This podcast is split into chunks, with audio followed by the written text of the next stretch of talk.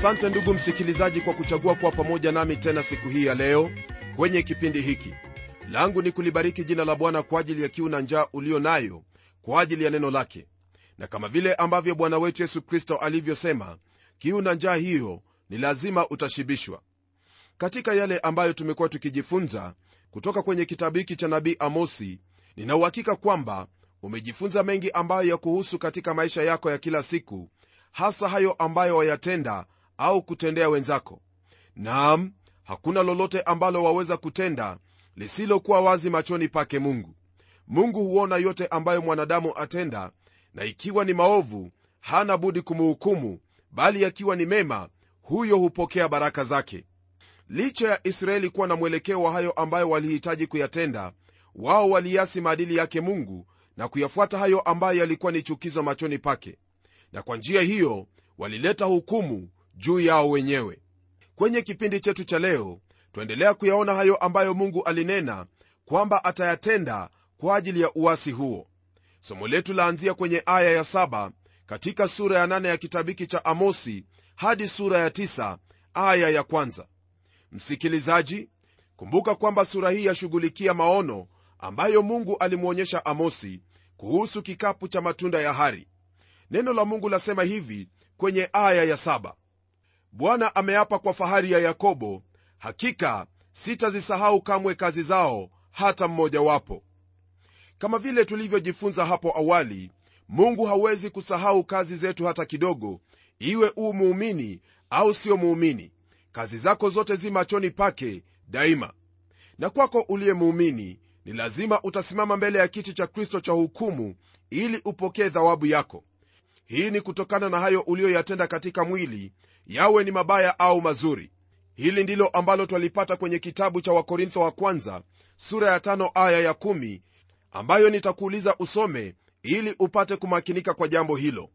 Watu hawa ambao amosi aliwatabiri walikuwa wametenda dhambi na kuzirundika hata kufikia siku hiyo ya hasira yake mungu naye akakumbuka kila moja ya kazi zao. Na kwa msingi huo mungu aliapa kwa fahari ya yakobo kwamba hatazisahau kamwe kazi zao hata mojawapo. Fahari hii ambayo bwana mungu anatajia hapa ni bwana yesu kristo. Nam aliapa kwa huyo mesiya atakayekuja kwamba hatazisahau kazi zao hata mojawapo. Kiapo hiki ni cha juu sana maana hakuna kiapo cha juu kuliko hiki. Kwa hivyo ilikuwa ni lazima atekeleze hilo ambalo alikuwa amenuia au lile ambalo alitaka kulitekeleza. Kisha kwenye aya ya neno lake bwana laendelea kwa kutwambia hivi katika kitabu hiki cha amosi sura ya nane. kwa ajili ya hayo je haitatetemeka nchi na kuomboleza kila mtu akaaye ndani yake naam itainuka yote pia kama huo mto nayo itataabika na kupwa tena kama mto wa misri katika hili ambalo twalisoma kwenye aya hii ni dhahiri kwamba kwa kuwa mungu alikuwa ameapa kwa fahari ya yakobo kwamba hatazisahau kazi za hawa watu basi kwa hukumu yake nchi itatetemeka na hao waliomo ndani yake wataomboleza. Leo hii ukitembelea nchi hiyo au kuona picha za sehemu hiyo hutakosa kuona kwamba nchi hiyo mungu aliitembelea kwa hukumu yake na kuiharibu. Hapo awali nchi hiyo ilikuwa ni yenye mazao mimea na miti na kadhalika. Ilikuwa ni nchi ya kupendeza lakini leo hii si ndivyo ilivyo hata kidogo. Mungu aliwahukumu watu hao pamoja na nchi hiyo. Unaposoma kwenye kile kitabu cha kumbukumbu la torati sura ya 28 wampata mungu akinena kwa kinywa cha nabii musa kuhusu hayo ambayo atawatendea watu hawa iwapo watalitii neno lake. Katika hili hasa lengo langu likiwa ni jinsi ambavyo alivyowaahidi kwamba watabarikiwa katika mji na pia watabarikiwa mashambani. Lakini hapa msikilizaji kama vile ambavyo watu hao walikosa kufuata maadili yale basi mungu hakuwa na lingine bali aliharibu nchi hiyo pamoja na watu wale. Jambo hili ni jambo ambalo lafaa kutufahamisha kwamba wakati wowote wa tunaposoma habari kuhusu unabii ni lazima tufahamu kwamba unabii unaohusu nchi yoyote ile hauwahusishi watu tu bali ni pamoja na nchi hiyo. Kwa hivyo mungu alipoahidi kwamba atawabariki watu hawa hiyo ilikuwa ni pamoja na nchi. Kadhalika alipolaani watu nchi pia ililaaniwa jambo hili pia ni jambo ambalo twaliona katika kitabu cha mwanzo wakati ambapo adamu alipofanya dhambi. Adamu alipomwasi mungu mungu alilaani nchi hiyo na pia adamu akakosa baraka zake mungu. Watu pamoja na nchi msikilizaji wangu daima huwa wamefungamanishwa pamoja maana moja haiwezi kuwepo bila nyingine. Kwa msingi huo kwa hawa waisraeli kurudi katika nchi yao huo sio utimilifu wa unabii. Hii ni kwa kuwa licha ya wao kurudi katika kimwili kwenye nchi hiyo wao hawajamrudia mungu wa baba yao ibrahimu. Ni wazi kwamba baraka za mungu pia hazipo juu ya nchi ile. Ni kweli kwamba wamefanya bidii ya kubadili uso wa nchi kwa kunyinyiza maji mashamba na kufanya sehemu hiyo kuwa tofauti kidogo. Lakini hiyo ni kwa sehemu chache tu. Hili ni jambo ambalo laonyesha kwamba kwa vyovyote vile unabii kuhusu kurudi kwa waisraeli katika nchi yao bado haujatimia na kwa taarifa yako kuna waisraeli wengi katika mji wa new york huko marekani kuliko idadi ya hao walioko kwenye nchi hiyo ya israeli. Naam hilo mwenzangu ni dokezo kwamba kuna mengi tu ambayo bado hayajatendeka lakini yatatendeka kwa wakati wake. Unaposoma kwenye kitabu cha yeremia utapata kwamba kuna ahadi nyingi mno ambazo hasa zanena kuhusu kurudi kwa wana wa israeli kwenye nchi yao kwa mara nyingine na wala hawatatoka humo tena. Na mfalme atakayekuwa akitawala wakati huo hatakuwa mwingine bali bwana yesu kristo ndiye atakayekuwa amekalia kiti cha utawala kiti cha baba yake daudi. Kwa mfano kwenye sura ya 32 aya ile ya 37 hadi 41 katika kitabu cha nabii yeremia neno la mungu lina haya ya kusema kwa habari ya wana wa israeli na hilo ambalo mungu aliwaahidi. Neno lasema haya tazama nitawakusanya na kuwatoa katika nchi nilizowafukuza katika hasira yangu na uchungu wangu na ghadhabu yangu nyingi nami nitawaleta tena mahali hapa nami nitawakalisha salama salimini. Nao watakuwa watu wangu nami nitakuwa mungu wao. Nami nitawapa moyo mmoja na njia moja wapate kunicha siku zote kwa mema yao na ya watoto wao baada yao. Nami nitafanya agano la milele pamoja nao kwamba sitageuka wala kuwaacha ili niwatende mema. Nami nitatia kichwa changu mioyoni mwao ili wasiniache. Nami nitafurahi juu yao niwatendee mema nami nitawapanda katika nchi hii kweli kweli kwa moyo wangu na roho yangu yote. Ndugu msikilizaji kulingana na haya ambayo tumeyasoma ni kweli kwamba bado hayajatendeka bali haya ndiyo ambayo mungu ameahidi kwamba kwa wakati wake atayatenda hayo tunapogeukia kwenye aya ya tisa, neno lake bwana laendelea kwa kutwambia hivi. Tena itakuwa siku hiyo asema bwana mungu nitalifanya jua litue wakati wa adhuhuri nami nitaitia nchi giza wakati wa nuru ya mchana. Kwa mara nyingine tena rafiki yangu nabii amosi anataja kuhusu siku hiyo. Siku hii ambayo yatajwa hapa ni hiyo siku ambayo ni ya bwana ikiwa ina maana ya wakati huo wa dhiki kuu kwa kunena kuhusu siku hii amosi alikuwa akitabiri kuhusu unabii ambao ulikuwa utimie muda mfupi baadaye na huo ambao utatimia muda mrefu baadaye. Kama vile unavyofahamu mwenzangu siku hiyo ya bwana bado haijaja. Jua halijatua wakati wa adhuhuri na wala mchana haijatiwa giza wakati wa nuru ya mchana. Amosi alipotabiri haya yote yalikuwa ni mambo yatakayotendeka baadaye ila kwenye aya ya kufuatia ya kumi unabii huu wageukia wana wa israeli katika siku za hapo karibuni au hayo ambayo yalikuwa ni lazima kutimia siyo muda mrefu baadaye. Neno lake bwana lasema hivi kwenye aya hii ya kumi. Nami nitazigeuza sikukuu zenu kuwa maombolezo na nyimbo zenu zote kuwa vilio. Nami nitatia nguo za magunia katika viuno vyote na upaa katika kila kichwa nami nitayafanya haya kuwa kama maombolezo kwa ajili ya mwana wa pekee na mwisho wake kama siku ya uchungu. Kwa kweli mwenzangu mungu alikuwa ameghadhabishwa na watu hawa kwa kiwango cha kuwafanyia haya mabaya. Uovu walioutenda ulikuwa ni lazima kuhukumiwa. Unaposoma kwenye kitabu cha kumbukumbu la torati utapata kwamba mungu aliwapa watu hawa siku kuu saba. Na katika tatu ya siku hizo ilikuwa ni lazima kila mwanamume israeli kusimama mbele zake bwana. Walikwenda mbele zake kwa furaha shangwe na vigelegele wakimshukuru na kumtukuza mungu.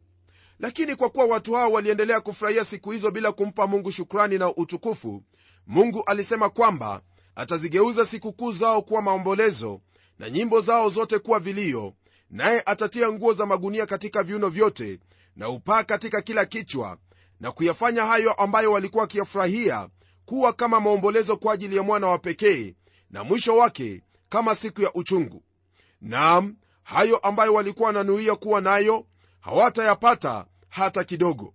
Yote haya ndugu msikilizaji yaliwapata kwa kuwa walikuwa wamemwacha mungu na kuishi kana kwamba hayupo hali ndiye aliyewafanikisha na kuwafadhili kwa jinsi hiyo. Badala yake walianza kuabudu miungu ya kigeni. Na kama vile ambavyo imeshuhudiwa daima yeyote anayekimbilia miungu mingine majonzi yake huongezeka. Hili ndilo twaliona hapa na ndilo ambalo lipo katika kizazi chetu leo. Sherehe na furaha siyo mbaya lakini unapofanya hayo yote wajua kwamba ni lazima kumwabudu mungu aliyekufanikisha. Watu hawa walikosa kufanya hilo nao wakahukumiwa. Na ni kwa jinsi hiyo moja ndipo kila mtu asiyefanya kila jambo kwa sifa na utukufu wa jina lake bwana ni lazima kuhukumiwa uamuzi wa busara kwako ni kuyaishi maisha yako kwa kumtukuza mungu ambaye ni muumba wako. Kisha kwenye aya ya11 neno lake bwana liendelea kwa kutwambia haya katika kitabu hiki cha amosi sura ya 8 neno lasema hivi angalia siku zinakuja asema bwana mungu ambazo nitaleta njaa katika nchi. Si njaa ya kukosa chakula wala kiu ya kukosa maji bali ya kukosa kuyasikia maneno ya bwana unaposoma jambo kama hili ndugu msikilizaji jambo hili ni jambo ambalo kwa hakika ni ngeni kabisa na wala halijasikiwa. Mungu kwa neema yake aliwapa wana wa israeli neno lake lakini wao kwa jeuri na kiburi walilikataa neno lile. Walilidharau hilo neno na kulipuuza na sasa mungu anawaambia kwamba hawatakuwa tena na kibali hicho cha kulisikia neno lake tena. Ijapokuwa ujumbe huu ulinenwa karne nyingi zilizopita fahamu kwamba ni ujumbe ambao ni wa kisasa na wafaa kwa ajili yako leo hii.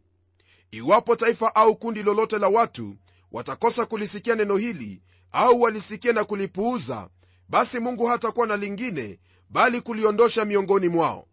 Na haya mwenzangu siyo eti kwamba yatendeke baadaye maana tayari yanatendeka katika maabada nyingi na mataifa mengi.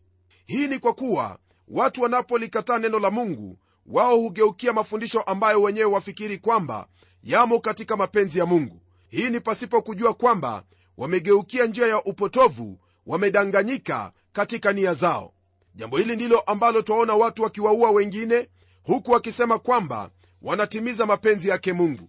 Jamii zaendelea kuvunjika kushoto na kulia mbele na nyuma kwa sababu hakuna hilo ambalo lawashikilia watu au kuwapa msingi tena katika maisha haya ndugu msikilizaji tazama katika ulimwengu na hayo yote ambayo yanaendelea nawe utafahamu kwamba watu hawana hilo neno lake bwana ambalo wanalitafuta katika nia zao. Hayo ndiyo ambayo huwapata hasa wale ambao huliacha neno lake mungu yani neno ambalo limeandikwa katika biblia. Usiliache neno hili kwa kuwa ukiyafuata hayo yaliyomo utapata uzima sababu na kusudi ya maisha haya hautakuwa kama vile ambavyo watu wengine wamekuwa wakitafuta kusudi katika maisha haya kwa kuyafanya hayo ambayo ni chukizo sio tu mbele zake mungu bali hata mbele za watu. Tunapoendelea kwenye aya ya12 neno lake bwana lina haya ya kutwambia kuhusu wale ambao wamekataa neno hili. Nalo neno lasema hivi nao watatangatanga toka bahari hata bahari na toka upande wa kaskazi hata upande wa mashariki. Watapiga mbio wakienda huko na huko kulitafuta neno la bwana wasilione. Wakati huo ambapo neno la mungu latuambia hapa msikilizaji hautakuwa ni wakati mzuri kwani watu hawa watatangatanga wakilitafuta neno hili ambalo walilipuuza na kulikataa lakini wasilione.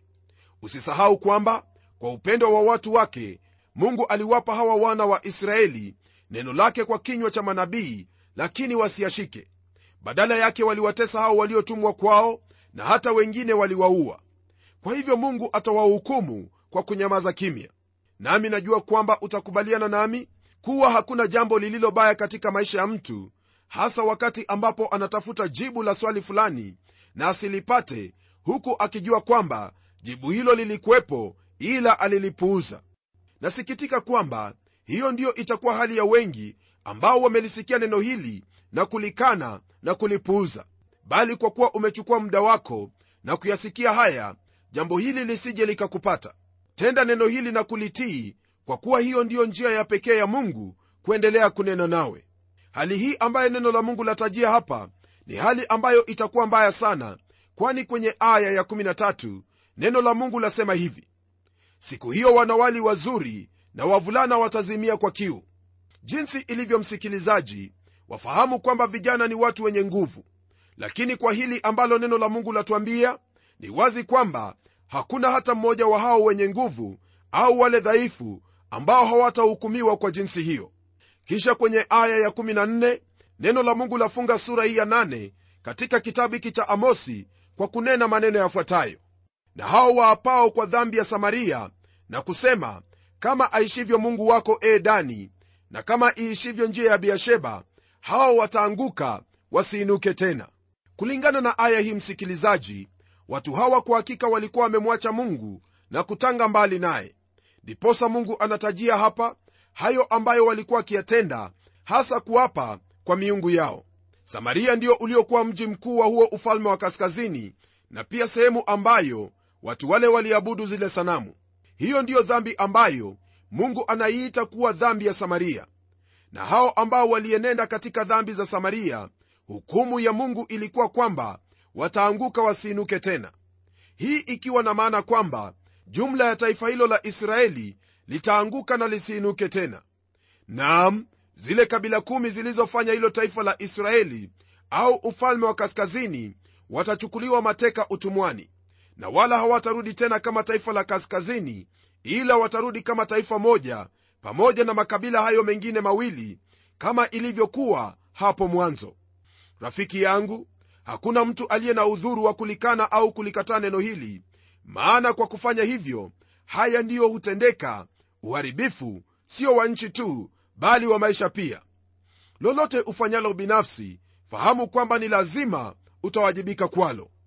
Tunapogeukia sura ya tisa ndugu msikilizaji nataka ufahamu kwamba sura hii ndiyo yafungia au kumalizia jumbe za hukumu ambazo amosi aliwatabiri watu hawa yani watu wa israeli.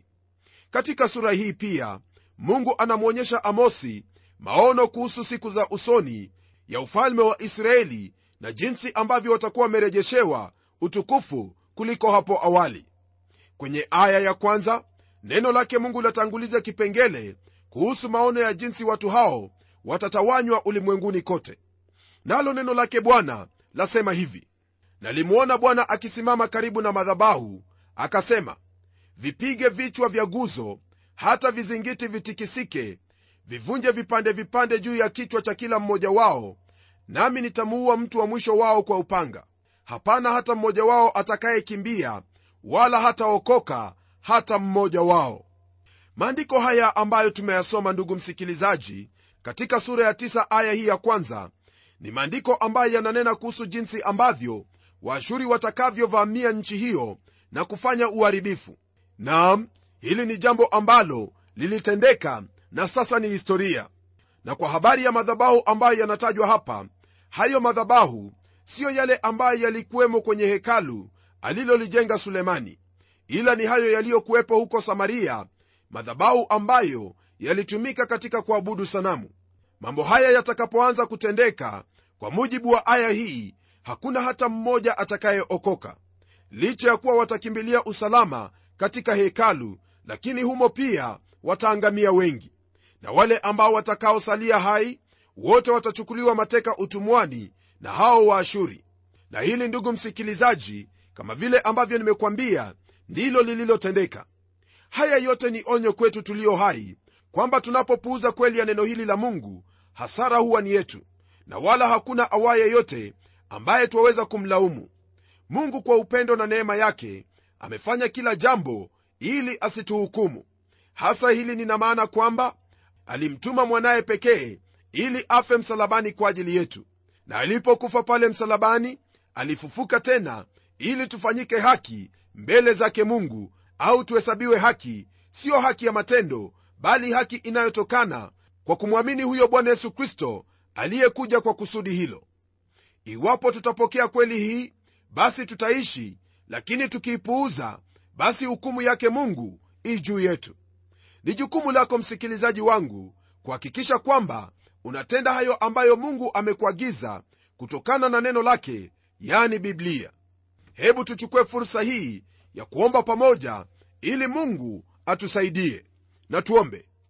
Mungu tena baba wa bwana wetu yesu kristo tazama twaja kwako kwa kuwa wewe ndiwe uzima wetu. Umetufahamisha kwenye mafundisho haya kwamba tukilitii neno lako kwa kulitenda basi baraka zako zitaandamana nasi. Ni ombi langu kwamba haya ndiyo yatakayotendeka katika maisha ya msikilizaji wangu ili ayafanye hayo ambayo ni mapenzi yako daima kama vile ambavyo amejifunza leo hii. Naomba haya kwa imani katika jina la yesu kristo aliye bwana na mkombozi wetu. Amen. Ndugu yangu haya tuliyojifunza ni hakika. Na kwa msingi huo tafuta kutenda hayo ya kupasayo naye mungu atakuwezesha kuyatimiza kwa kuwa kwa nguvu zako mwenyewe hutaweza. Amani ya kristo iwe pamoja nawe unapoyazingatia haya. Ni mimi mchungaji wako jofre wanjala munialo na neno litaendelea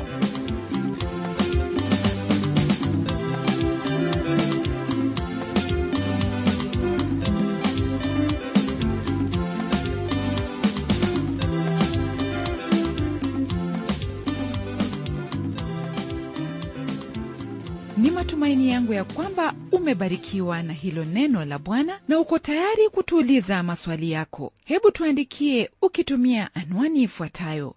Kwa mtayarishi kipindi cha neno transworld radio. Sanduku la posta ni 21514 nairobi kenya.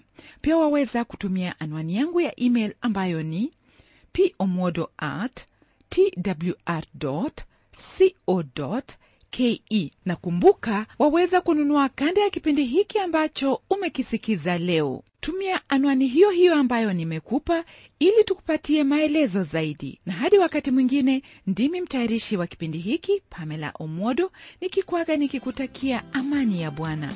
Neno litaendelea